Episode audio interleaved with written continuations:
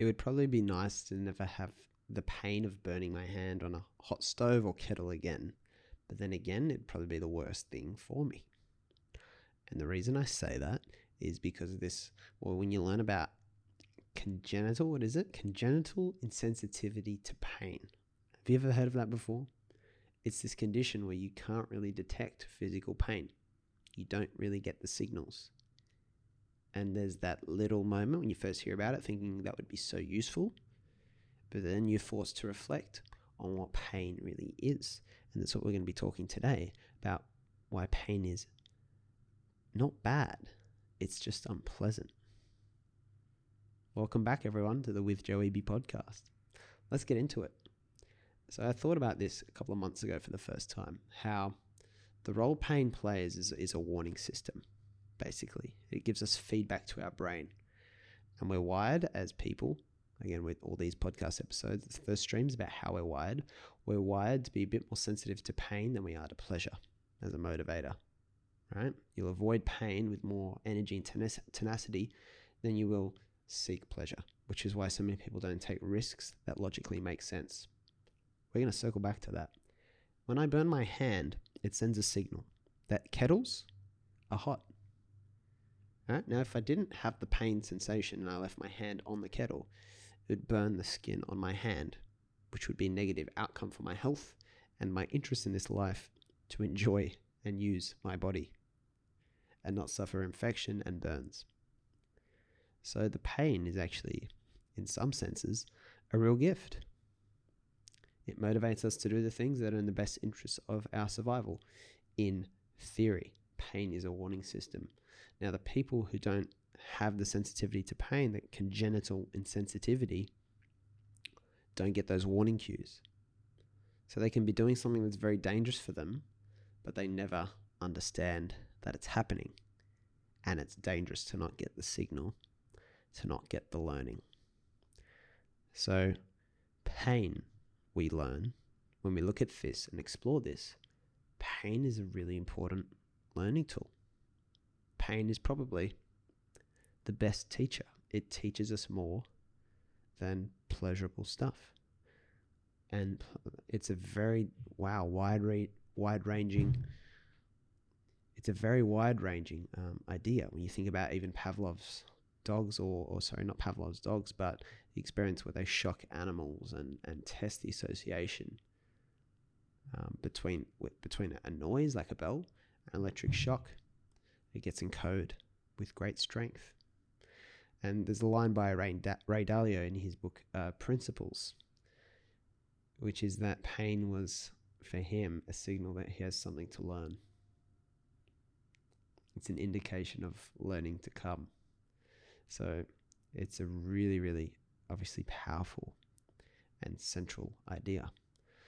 So that's where we arrive at this idea of pain is not bad and that it is unpleasant.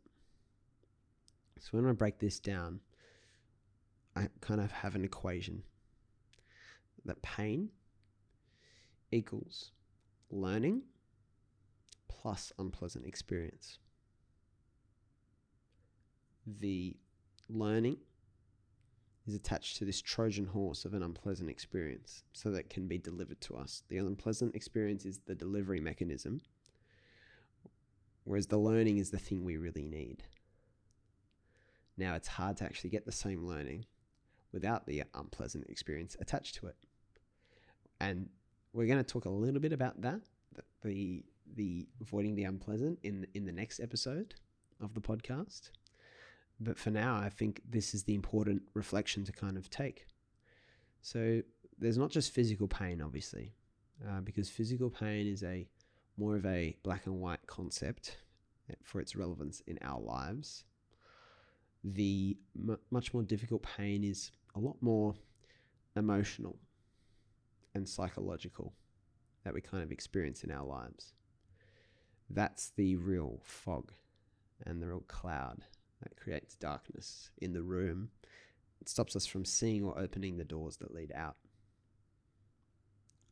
So, what I'm making a case for here is basically reconceptualizing pain and its role and how we how we actually appreciate it, not enjoy it, certainly not enjoy it, but appreciate it for its role rather than condemning it and thinking of it as this bad thing. It's this unpleasant experience which is meant to deliver learning. Uh, in, in some ways, the most difficult pain is probably that to do with opportunity cost. So, if you don't understand the concept of opportunity cost, opportunity cost is basically the opportunities we pass up when we allocate, when we do make an allocation or a decision. So, metaphorically, it's opportunity cost is the doors we don't open because of the door we did open, because we can't go through more than one at a time. To use the bucket metaphor, which we've weaved in in some of the earlier episodes just before this, it's the shells that don't make it or the things that don't make into your bucket because the things that do. All right? What's it at the expense of?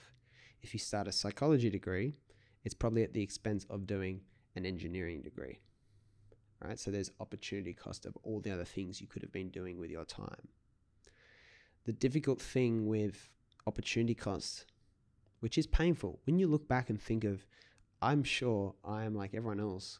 When you look back and think about what you could have spent the last years doing, there's probably a lot of things you could have done better at. And it's kind of painful, right? Regret is a very powerful form of pain. The challenge is at the time when we're not aware of it, it's kind of like having congenital insensitivity. It's kind of like not being able to detect the pain signal.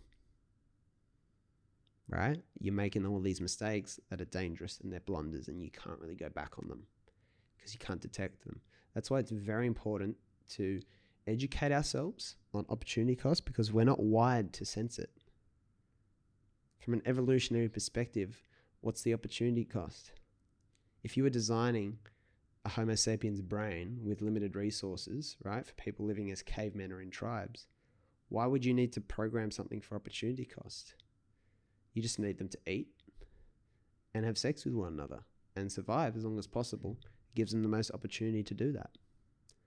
You just need them to be afraid of all the threats and to seek to have pleasure, enough pleasure from eating and fornicating with one another. Not so much the opportunity cost, but that kind of evolves with, the new, you know, the prefrontal cortex needs to kind of get us up to speed with opportunity cost uh, because the world we live in now. So now it does become an important thing. So this is why opening doors for others is so important, especially doors of thinking, because these concepts that are integral to our lives, we have a very poor default understanding of.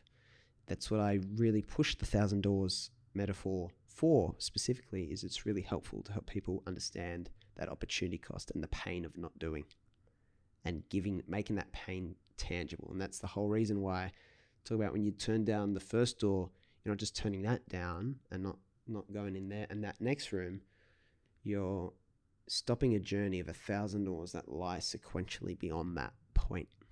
And so it makes the opportunity cost tangible all right, that's an unple- unpleasant idea to think about what we're missing out on. So there's opportunity cost is the most complicated form of pain problem in our lives. There's the emotional psychological, which is our experiences, maybe romantic breakups, missing out on opportunities, things like that. Um, but I wrote down that the reflection question, I guess, for today was to think about the most painful experience in your life so far that was likely so bad that you only experienced the unpleasant portion of it and didn't really unpack the learning uh, or, or see the learning as clearly. And to just reflect on kind of what the learning really was. And it might be helpful, if you excuse me, I'm just going to double check here because I'll get us ready for the next episode as well. Uh, you might, yeah, Actually, I'll unpack some some more of that in the next episode. But you just might want to reflect on that for now. So, what was that painful experience? And yeah, what parts of it did you kind of not encode that were really learning when you take away the unpleasant part of the experience? I just find that really helpful way to think about painful experiences. But I'm really excited for the next episode. We're going to go a lot deeper into this. So make sure you tune in again for that tomorrow. Uh, but for now, thank you. This has been the With Joe Eby podcast.